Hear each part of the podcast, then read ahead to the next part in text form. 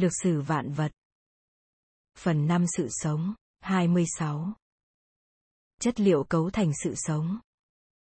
Nếu cha mẹ bạn không kết hợp đúng lúc như họ đã từng kết hợp, có lẽ chỉ tính bằng giây hoặc thậm chí một phần nghìn giây, thì bạn đã không có mặt ở đây. Và nếu cha mẹ bạn không kết hợp tại cùng một thời điểm, bạn cũng không thể xuất hiện. Và nếu cha mẹ của họ không thực hiện cùng một việc như thế, nếu ông bà của họ không thực hiện cùng một việc như thế, và vân vân, thì bạn cũng không thể xuất hiện trong đời sống này.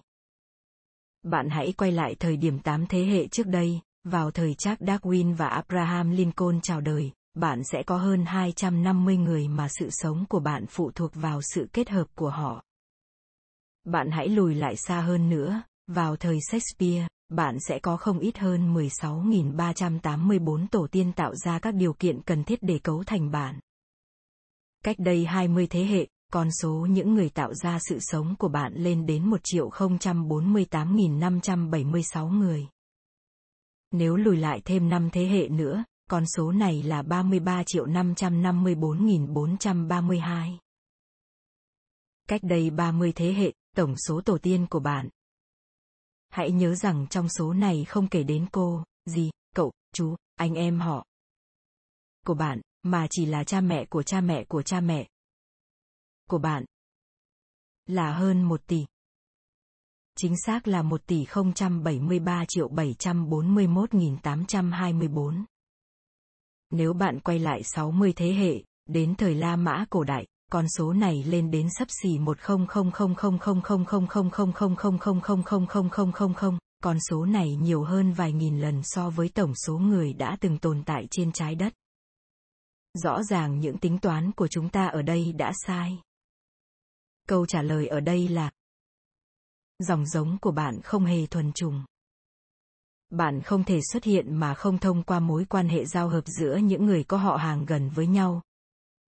thực ra rất nhiều mối quan hệ gần gũi như thế này. Với nhiều triệu tổ tiên trong quá khứ, ắt hẳn phải có nhiều khi một người thân từ họ ngoại kết hợp cùng một người thân từ họ nội. Thật vậy, nếu hiện giờ bạn đang kết hôn cùng một người thuộc cùng chủng tộc và cùng quốc gia, có khả năng rất lớn là hai bạn có mối quan hệ họ hàng tại một mức độ nào đó. Nếu bạn quan sát những người trên xe buýt, hoặc tại công viên, hoặc tại quán rượu hoặc tại bất kỳ nơi đông người nào, hầu hết những người bạn trông thấy đều có họ hàng với nhau. Khi một ai đó khoác lác với bạn rằng họ là con cháu của hoàng đế William, bạn cũng có thể lập tức đáp lời rằng Tôi cũng vậy, về cơ bản tất cả chúng ta đều là thành viên của một đại gia đình. Chúng ta cũng giống nhau đến mức kỳ lạ. Bạn hãy so sánh gen di truyền của mình với gen di truyền của bất kỳ ai, chúng sẽ giống nhau đến 99,9%. Đó là những gì giúp chúng ta đều là loài người. Phần khác biệt cực nhỏ, 0,1%. Một phần nghìn. Là những gì tạo ra cá tính của từng người. Mãi đến những năm gần đây chúng ta mới giải mã được bộ gen di truyền của loài người. Thật ra, không có cái được gọi là bộ gen di truyền của loài người bộ gen di truyền của từng cá nhân luôn khác nhau. Nếu không thế thì mọi người sẽ giống hệt nhau. Đó là sự tái hợp bất tận giữa gen di truyền của từng cá nhân. Mỗi cá nhân có bộ gen di truyền gần giống nhau. Điều đó giúp chúng ta có cá tính của riêng mình nhưng đồng thời cùng là loài người. Nhưng chính xác thì thứ mà chúng ta gọi là bộ gen di truyền này là gì? Và gen di truyền là gì? Chúng ta hãy bắt đầu với một tế bào duy nhất. Bên trong tế bào là nhân tế bào, và bên trong nhân tế bào là các nhiễm sắc thể. 46 bó nhiễm sắc thể tinh vi, trong số này có 23 bó được di truyền từ phía mẹ và 23 bó còn lại được di truyền từ phía cha. Với rất ít ngoại lệ, mỗi tế bào trong cơ thể bạn khoảng 99,999% mang cùng loại bổ thể của các nhiễm sắc thể. Ngoại lệ ở đây là các tế bào máu, một số tế bào hệ thần kinh, và các tế bào trứng và tinh dịch, vì một số lý do cấu tạo mà chúng không mang đầy đủ các yếu tố di truyền. Nhiễm sắc thể tạo ra một tập hợp các dữ liệu cần thiết để cấu thành và duy trì sự sống của bạn và được cấu thành từ các tuyến hóa chất kỳ diệu được gọi là axit deoxyribonucleic hay gọi là DNA. Phân tử kỳ diệu nhất trên trái đất. DNA tồn tại vì một lý do duy nhất. Để tạo ra nhiều DNA hơn nữa. Và bạn có nhiều DNA trong cơ thể mình. Một chuỗi DNA dài khoảng 6 phút gần 2 mét tồn tại trong hầu hết các tế bào. Mỗi chuỗi DNA chứa khoảng 3,2 tỷ ký tự mã, đủ để tạo ra 103 tỷ 480 triệu khả năng kết hợp. Đó là một khả năng cực lớn. Con số 1 và theo sau là hơn 3 tỷ con số không? Phải tốn hơn 5.000 cuốn sách cỡ chung mới có thể đủ để viết ra con số này, theo lời đờ Duvay. Bạn hãy ngắm nhìn chính mình trong gương và hình dung rằng bạn đang ngắm nhìn 10.000 nghìn tỷ tế bào, và hầu hết mỗi tế bào đều chứa khoảng 2 mét DNA. Nếu toàn bộ DNA trong cơ thể bạn được nối lại với nhau thành một sợi dây dài, sợi dây này có thể có độ dài gấp nhiều lần so với khoảng cách từ trái đất đến mặt trăng. Tổng cộng, theo một tính toán nọ, sợi dây này sẽ có độ dài 20 triệu km. Tóm lại, cơ thể bạn thích sản xuất DNA và nếu không có DNA thì bạn không thể sống sót. Tuy nhiên DNA không phải là một đối tượng sống động. Không phân tử nào có thể tồn tại mà không sống động, ngoại trừ DNA. Nó là một trong những phân tử hóa học trơ trong thế giới sống, theo lời nhà di truyền học Richard Levontin. Đó là lý do tại sao nó có thể hồi sinh từ các vết thương lâu ngày hoặc từ tinh dịch trong các vụ án. Nó cũng giải thích tại sao các nhà khoa học phải trải qua khoảng thời gian dài mới có thể hiểu được làm cách nào để một vật chất kém sinh động như thế có thể là trung tâm điểm cấu thành sự sống. DNA được khám phá lần đầu vào năm 1869 bởi Johann Friedrich Miescher, một nhà khoa học người Thụy Sĩ làm việc tại Đại học Tübingen, Đức. Trong khi nghiên cứu một màu mù của vết thương trên một giải băng, Miescher tìm thấy một vật chất mà ông không thể xác định và gọi nó là nhân. Vì nó tồn tại trong nhân của tế bào.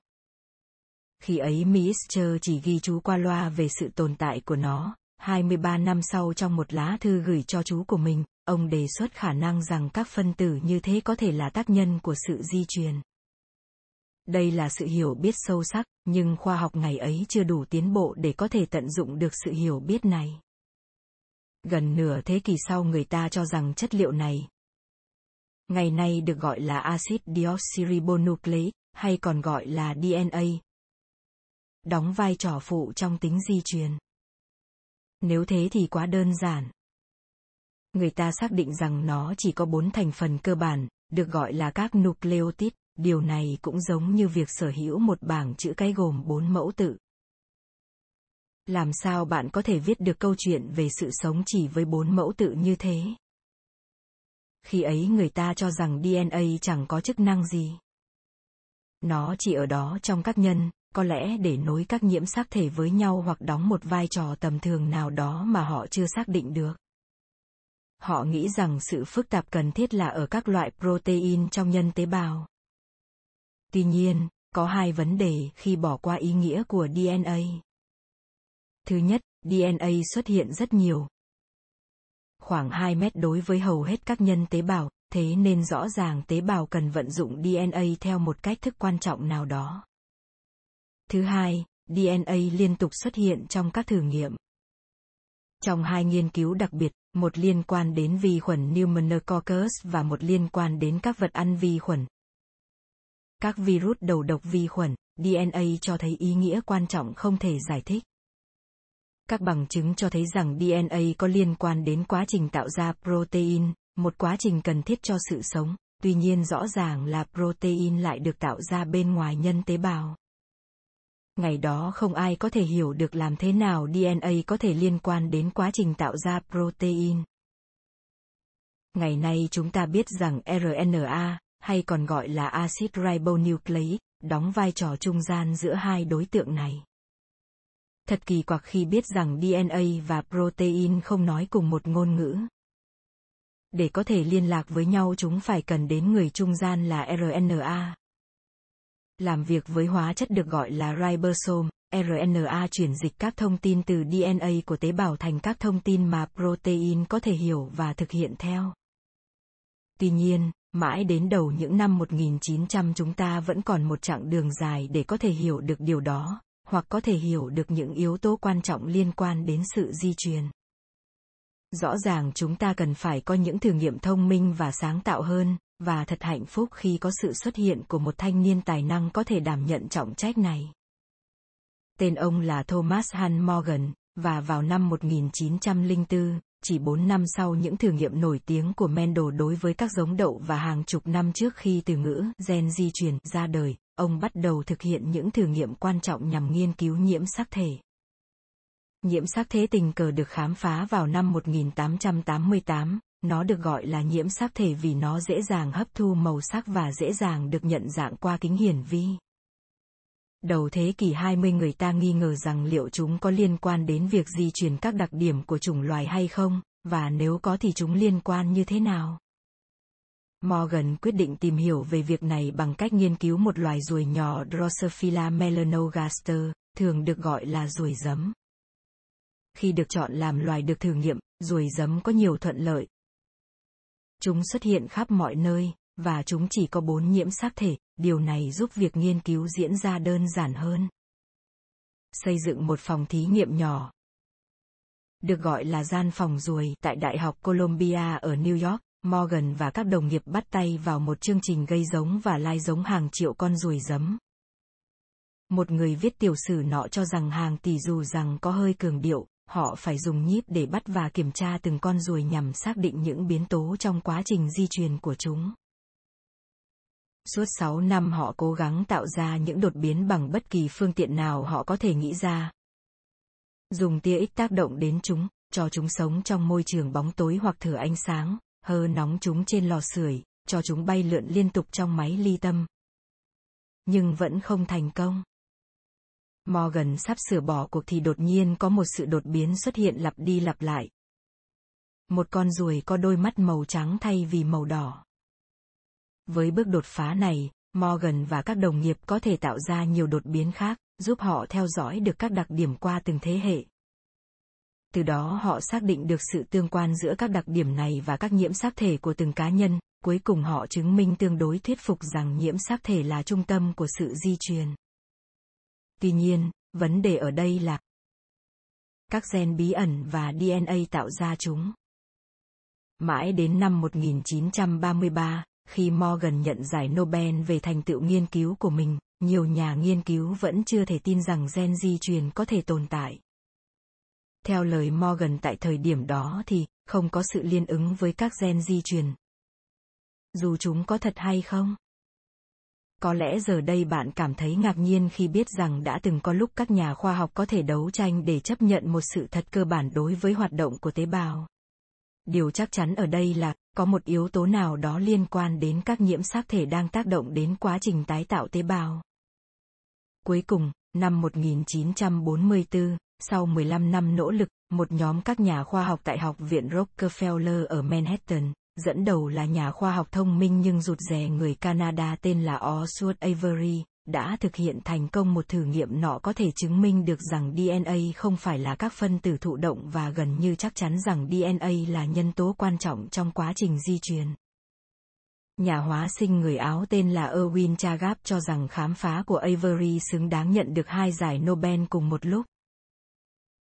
Thật đáng tiếc, Avery bị phản đối bởi một trong các đồng nghiệp của mình tại học viện tên là Alfred Mursky, người này đã làm mọi việc để phản đối khám phá của Avery, kể cả việc thuyết phục các lãnh đạo tại Học viện Stockholm không trao giải Nobel cho Avery.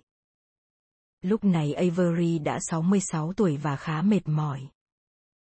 Vì không thể chịu được những tranh cãi đầy căng thẳng, ông xin từ chức và không bao giờ quay lại phòng thí nghiệm tại đây nữa. Nhưng các thử nghiệm khác tại những nơi khác cho thấy rằng những kết luận của Avery là hoàn toàn đúng. Nếu bạn là tay cá cược vào những năm 1950, có lẽ bạn nên đặt tiền cược vào Linus Pauling của Caltech, một nhà hóa học hàng đầu tại Hoa Kỳ, để đánh cá rằng ông ta là người khám phá được cấu trúc DNA. Pauling là nhà vô địch trong việc xác định kết cấu của các phân tử và là người tiên phong trong lĩnh vực tinh thể học tia X, một kỹ thuật quan trọng được ứng dụng trong việc khám phá cấu trúc DNA. Trong sự nghiệp của mình, ông giành hai giải Nobel. Nobel Hóa học năm 1954 và Nobel Hòa bình năm 1962, nhưng với DNA, ông khẳng định rằng DNA có cấu trúc xoắn ốc gồm ba đường thẳng chứ không phải là hai. Thay vì thế, chiến thắng trong lĩnh vực này dành cho nhóm bốn nhà khoa học người Anh nọ. Trong số bốn người, nhà nghiên cứu thường được nhắc đến nhất là Maurice Wilkin, người đã trải qua phần lớn khoảng thời gian Thế chiến thứ hai giúp tạo ra bom nguyên tử. Hai người khác, Rosalind Franklin và Francis Crick, đã trải qua những năm tháng chiến tranh làm việc tại các hầm mỏ cho chính phủ Anh. Crick kiểm soát thuốc nổ, Franklin kiểm soát việc sản xuất than đá. Người nổi bật nhất trong nhóm bốn người này là James Watson, một nhân vật phi thường người Mỹ bắt đầu theo học Đại học Chicago khi mới 14 tuổi. Ông đạt bằng tiến sĩ khi mới 22 tuổi, tại thời điểm này ông làm việc tại phòng thí nghiệm Cavendish tại Cambridge. Năm 1951, ông còn là một chàng trai rụt rè với mái tóc bờm sờm do nhiễm điện từ trường. Kết luận của họ là, nếu bạn có thể xác định được hình dạng của DNA thì bạn có thể nhận biết phương cách hoạt động và chức năng của nó. Theo lời Watson trong cuốn tự truyện của mình The Double Helix, tôi hy vọng rằng chúng tôi có thể xác định được cấu trúc gen mà không cần phải nghiên cứu về các chất hóa học. Họ không dự định nghiên cứu DNA. Watson dự định tìm hiểu về tinh thể học, Crick dự định hoàn tất luận án về sự nhiễu xạ tia X của các phân tử lớn. Dù Crick và Watson muốn giải quyết những bí ẩn về DNA, công việc của họ còn tùy thuộc vào các thử nghiệm của hai đồng nghiệp còn lại trong nhóm. Kết quả của các thử nghiệm này xuất hiện rất ngẫu nhiên, theo lời nhà sử học Lisa Jardine. Vượt xa họ, ít ra thì cũng tại giai đoạn khởi đầu, là hai viện sĩ tại Đại học Kinh ở London, Wilkin và Franklin. Wilkin sinh tại New Zealand vốn là người rụt rè đến mức dường như chẳng ai trông thấy ông. Năm 1998, tài liệu PBS nói về việc khám phá cấu trúc DNA. Thành tựu mà ông chia sẻ giải Nobel cùng Crick và Watson. Cũng không khiến ông xuất hiện nhiều trước đám đông. Cá tính bí ẩn nhất là Franklin. Watson trong cuốn The Double Helix mô tả Franklin là một phụ nữ không biết điều, bí ẩn, khó hợp tác, và thiếu gợi cảm. Cô ta thậm chí còn không dùng son môi, ông nhấn mạnh. Một tuy nhiên, cô là nhân vật được yêu mến trong quá trình làm việc nhằm khám phá cấu trúc DNA. Khám phá này được thực hiện nhờ bởi kỹ thuật tinh thể học tia X, kỹ thuật này được hoàn thiện bởi Linus Pauling. Trước đó tinh thể học tia X được vận dụng thành công trong việc xác định cấu trúc nguyên tử trong các loại tinh thể. Thế nên được gọi là tinh thể học, nhưng các phân tử DNA đòi hỏi mức độ tỉ mỉ cao hơn. Chỉ Franklin có thể thu được các kết quả tốt từ quá trình vận dụng kỹ thuật này, nhưng vì sự cáu tiết của Wilkin mà cô không chia sẻ những khám phá này của mình. Franklin bắt đầu hành xử một cách đáng ngờ. Dù các kết quả của cô cho thấy rằng DNA có hình dạng xoắn ốc, cô vẫn khẳng định với mọi người rằng không phải thế. Trước sự ngạc nhiên và bối rối của Wilkin, Mùa hè năm 1952 Franklin gửi một thông báo đến phòng vật lý tại Đại học Kinh rằng Chúng tôi rất tiếc khi phải thông báo rằng vào thứ Sáu ngày 18 tháng 7 năm 1952 chúng tôi đã xác định rõ rằng DNA không có hình dạng xoắn ốc. Hy vọng rằng tiến sĩ MHF Wilkin sẽ thông báo cụ thể với quý vị sau. Sự mâu thuẫn giữa các nhân vật này diễn ra suốt một khoảng thời gian dài, cuối cùng sự thật cũng được phơi bày ra ánh sáng. Kết quả là, DNA gồm có bốn thành phần hóa học. Được gọi là adenine, guanine, cytosine, và thymine. Và các thành phần này kết hợp theo cặp theo những phương cách đặc biệt. Ngày 25 tháng 4, 1953, trên ấn bản tạp chí Nature xuất hiện bài viết dài 900 từ của Watson và Crick có tiêu đề A Structure for Deoxyribose Nucleic Acid, ngoài ra còn có các bài viết độc lập của Wilkin và Franklin. Đó là khoảng thời gian xuất hiện nhiều sự kiện quan trọng trên thế giới. Edmund Hillary chuẩn bị vượt đỉnh Everest trong khi Elizabeth đệ nhị sắp đăng quang hoàng hậu tại Anh quốc. Thế nên khám phá khoa học cực kỳ quan trọng này không thu hút sự chú ý cần có của thế giới. Nó chỉ nhận được sự chú ý nho nhỏ trên tờ New Chronicle và bị phớt lờ tại mọi nơi khác. Rosalind Franklin không nhận được giải Nobel cho thành tựu này. Cô qua đời do chứng ung thư buồng trứng ở độ tuổi 37 vào năm 1958, 4 năm sau thế giới mới công nhận ý nghĩa quan trọng của khám phá này. Giải Nobel không được trao tặng sau khi tác giả đã qua đời. Át hẳn chứng ung thư của cô xuất nguồn từ việc tiếp xúc quá nhiều với tia X trong quá trình làm việc. Trong tiểu sử Franklin phát hành năm 2002, Branda Maddox nói rằng Franklin hiếm khi mang tạp dề trong khi làm việc và thường xuyên đứng trước tia X. Oswald Avery cũng không nhận được giải Nobel nào và cũng bị quên lãng theo thời gian, dù rằng ông sống đủ lâu để có thể biết rằng cuối cùng thế giới cũng công nhận những khám phá của mình. Ông qua đời năm 1955. Khám phá của Watson và Crick không được thừa nhận mãi đến thập niên 1980. Theo lời Crick trong một trong những cuốn sách của mình thì phải qua 25 năm mô hình DNA của chúng tôi mới được xem là hợp lý và được chính thức thừa nhận.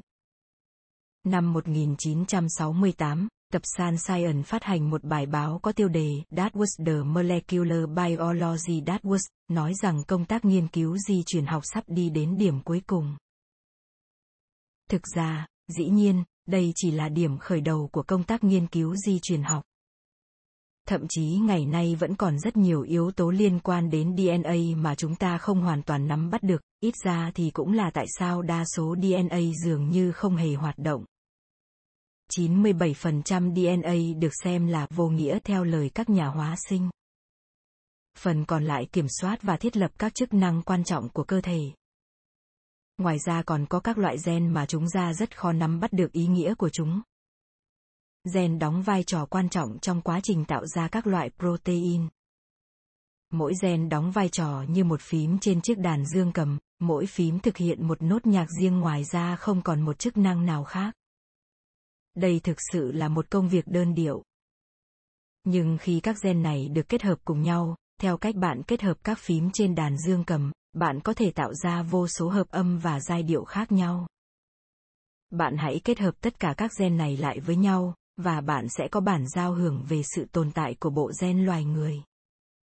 Theo cách này, các nhiễm sắc thể có thể được xem là các chương của cuốn sách và gen đóng vai trò là lời hướng dẫn của cá nhân nhằm tạo ra các loại protein. Lời hướng dẫn này được diễn đạt bằng loại ngôn từ gọi là câu đon, và các ký tự được gọi là các ba. Giờ. Các ba. Giờ. Bảng ký tự chữ cái của gen. Gồm có bốn nucleotide được xem là một trang. Adenine, thymine, guanine, và cytosine. Theo những gì chúng ta biết, hình dạng một phân tử DNA giống như một chiếc cầu thang xoắn ốc hay một chiếc thang dây bị xoắn lại. Đường xoắn ốc kép gồm hai sợi tơ xoắn lại với nhau, ở tư thế thẳng đứng cấu trúc này được cấu thành từ một loại đường được gọi là deoxyribose, và toàn bộ đường xoắn ốc này được cấu thành bởi axit nucleic. Thế nên chúng có tên gọi là deoxyribonucleic acid. Các bậc thang được hình thành bởi hai ba giờ nối từ bên này sang bên kia, và chúng chỉ có thể nối theo hai cách. Guanin luôn được nối với cytosine, và thymine luôn được nối với adenine. Trật tự xuất hiện của các ký tự này khi bạn di chuyển theo chiếc cầu thang xoắn ốc từ dưới lên hoặc từ trên xuống chính là mã DNA. Khi cần phải tạo ra một phân tử DNA mới, hai sợi tơ này tự tách đôi, giống như chiếc khóa kéo trên các loại trang phục. Đó là những gì xảy ra trong tự nhiên, chỉ có điều là tự nhiên thực hiện việc này rất nhanh. Chỉ trong vài giây đồng hồ, đây quả là một kỳ công. DNA không ngừng tái tạo với sự chính xác tuyệt vời, nhưng hiếm khi. Với tỷ lệ khoảng một phần triệu. Một ký tự nào đó được xếp đặt ở vị trí sai lạc. Hiện tượng này được gọi là Single Nucleotide Polymorphism, viết tắt là SNP, các nhà hóa sinh thường gọi là hiện tượng SNP. Hiện tượng này không gây tác hại nào cho cơ thể. Nhưng đôi khi nó tạo ra sự khác biệt. Nó có thể khiến cơ thể bạn dễ mắc phải một chứng bệnh nào đó, bù lại nó có thể kích thích quá trình sản xuất tế bào máu đỏ đối với những người sống tại độ cao ngang bằng với mực nước biển. Sự gia tăng tế bào máu đỏ có thể giúp những người sống tại những khu vực có độ cao lớn hơn mực nước biển dễ dàng hô hấp và vận động vì nhiều tế bào máu đỏ hơn có thể cung cấp lượng oxy lớn hơn. Nhưng nhiều tế bào máu đỏ hơn có thể khiến máu đặc hơn. Theo lời nhà nhân loại học Chakway của Đại học Temple thì điều đó sẽ khiến quả tim gặp khó khăn trong việc bơm máu đi khắp cơ thể. Những người sống tại những khu vực có độ cao lớn hơn so với mực nước biển có thể hô hấp hiệu quả hơn nhưng đồng thời lại có nguy cơ lớn hơn về các chứng bệnh tim mạch. 0,1% khác biệt giữa gen của bạn với gen của tôi được tạo ra bởi các SNP. Nếu bạn so sánh DNA của bạn với DNA của một ai đó, bạn sẽ có 99,9% DNA giống nhau, nhưng các SNP sẽ xuất hiện tại những nơi khác nhau. Thế nên sẽ không hợp lý khi nói đến bộ gen của loài người. Chúng ta có 6 tỷ người trên hành tinh này và chúng ta có 6 tỷ mã gen khác nhau. Trong một thử nghiệm nọ người ta cấy gen từ mắt chuột vào ấu trùng của loài ruồi giấm. Với thử nghiệm này, họ mong đợi những kết quả phi thường. Thật ra, gen từ mắt chuột không những có thể tồn tại trong mắt của loài ruồi giấm mà còn có thể tạo ra mắt của một con ruồi. Đây là hai loài vật không có cùng tổ tiên trong suốt 500 triệu năm qua, tuy nhiên chúng lại có thể trao đổi gen cứ như thể chúng là họ hàng với nhau. Trong một thử nghiệm khác người ta cấy DNA của con người vào các tế bào của loài ruồi giấm, và loài ruồi giấm chấp nhận các DNA này cứ như thể đó là DNA của chính mình. Ít nhất 90% DNA của loài người tương quan với DNA của loài chuột. Thậm chí chúng ta cũng sở hữu các gen có thể tạo ra một chiếc đuôi. Trong nhiều thử nghiệm khác, các nhà nghiên cứu nhận thấy rằng dù họ có thử nghiệm với sinh vật nào, từ run tròn cho đến con người, họ thường xác định được các loại gen giống nhau. Dường như sự sống trên trái đất xuất nguồn từ cùng một bản thiết kế nào đó. Chúng ta có 46 nhiễm sắc thể, nhưng một số loài dương xỉ có đến hơn 600 nhiễm sắc thể. Các loài cá thở bằng mang và phổi, loài ít tiến hóa nhất trong số các động vật phức tạp, có số nhiễm sắc thể nhiều gấp 40 lần số nhiễm sắc thể của chúng ta. Rõ ràng số lượng nhiễm sắc thể bạn có không phải là điều quan trọng, điều quan trọng là bạn có loại nhiễm sắc thể nào. Mãi đến gần đây người ta vẫn nghĩ rằng loài người có ít nhất 100.000 gen, nhưng các kết quả nghiên cứu hiện đại cho thấy rằng con số này chỉ dao động từ 35.000 đến 40.000. Bằng số gen được tìm thấy ở các loài cỏ. Điều này khiến chúng ta vừa ngạc nhiên vừa thất vọng. Các nhà khoa học đã từng có lúc khẳng định rằng họ đã tìm được các gen dẫn đến chứng béo phì, tâm thần phân liệt, đồng tính, thích bạo lực, thích tội ác, thích chất gây nghiện, thậm chí cả chứng thích lang thang. Thậm chí tập San Science năm 1980 còn xác nhận rằng vì mang một số loại gen nào đó mà phụ nữ kém cỏi trong lĩnh vực toán học hơn so với nam giới. Thật ra, ngày nay chúng ta biết rằng, chẳng gì liên quan đến bạn có thể được gọi là đơn giản. Thật vậy, chúng ta càng nghiên cứu thì vấn đề càng thêm phức tạp. Hóa ra là ngay cả suy nghĩ cũng tác động đến quá trình vận hành của gen. Ví dụ, tốc độ dâu mọc nơi một nam giới bị ảnh hưởng bởi những suy nghĩ của anh ta về tình dục. Vì việc suy nghĩ về tình dục tạo ra kích thích tố sinh dục nam. Đầu thập niên 1990, các nhà khoa học khám phá ra rằng nếu họ có thể lấy đi các gen quan trọng từ một con chuột đang ở giai đoạn phôi thai, con chuột này không những được sinh ra khỏe mạnh mà còn khỏe mạnh hơn cả anh chị em của nó là những con chuột không chịu sự can thiệp này. Hóa ra là, khi các gen quan trọng bị phá hủy, các gen khác lập tức lấp đầy lỗ thủng này. Đây là một tin tuyệt vời cho các sinh vật, nhưng không phải là tin tốt cho quá trình tìm hiểu cơ cấu hoạt động của gen. Chính vì những yếu tố phức tạp này mà quá trình tìm hiểu gen của con người chỉ được xem là đang ở giai đoạn khởi đầu. Theo Eric Lander của MIT thì bộ gen cho chúng ta biết chúng ta được cấu thành từ thứ gì nhưng nó lại hoàn toàn không cho chúng ta biết rằng cơ thể chúng ta hoạt động ra sao. Cho đến nay chúng ta vẫn chưa có khả năng tìm hiểu việc này. Bộ gen là thư viện thông tin tạo ra các protein. Đáng tiếc, năm 2002 tập San Scientific American nói, bộ protein còn phức tạp hơn nhiều so với bộ gen. Protein là những con ngựa kéo của mọi hệ thống vận hành, có hàng trăm triệu protein liên tục hoạt động tại bất kỳ tế bào nào trong mọi khoảnh khắc. Chúng ta khó có thể tính đếm được hết mọi hoạt động của chúng. Tệ hơn nữa, hoạt động của protein không những phụ thuộc vào hóa chất của chính chúng, giống như gen, mà còn phụ thuộc vào hình dáng của chúng. Để có thể vận hành, protein không những cần phải có các thành phần hóa học cần thiết mà còn phải có hình dạng đặc thù hoàn toàn thích hợp. Các protein thắt lại thành vòng, xoắn, và quấn với nhau thành nhiều hình dạng từ đơn giản đến phức tạp. Hơn nữa, tùy thuộc vào trạng thái và điều kiện trao đổi chất, chúng có thể tự để mình bị phốt phô hóa, acetylen hóa, sunfat hóa, vân vân. Bạn hãy uống một ly rượu mạnh, điều này có nghĩa là bạn đang thay đổi số cũng như loại protein trong cơ thể mình. Mọi sinh vật đều kỳ công dựa vào một sơ đồ chung. Mỗi người chúng ta là văn khố lưu lại những thay đổi, điều chỉnh, thích nghi, cải cách của suốt 3,8 tỷ năm qua. Đáng chú ý hơn, chúng ta khá gần gũi với các loại rau quả. Khoảng một nửa hoạt động trao đổi chất diễn ra trong một quả chuối rất giống với các hoạt động trao đổi chất diễn ra trong cơ thể bạn. Và chúng ta cũng không thể quá lạm dụng câu nói này. Mọi sự sống là một. Ghi chú. Một năm 1968, nhà xuất bản Đại học Harvard hủy bỏ việc xuất bản cuốn The Double Helix sau khi Crick và Wilkin phản nàn về sự mô tả tính cách của các nhân vật trong cuốn sách này. Nhà sử học Lisa Jardine đã mô tả việc này là gây tổn thương vô cớ. Phần vi chặng đường chúng ta đã qua có nguồn gốc từ loài khỉ không đuôi. Lạy Chúa, chúng ta hãy hy vọng rằng không phải thế, nhưng nếu đó là sự thật, chúng ta hãy cầu nguyện rằng càng ít người biết sự thật này càng tốt gửi đến vợ giám mục Worcester sau khi bà được giải thích về thuyết tiến hóa của Darwin.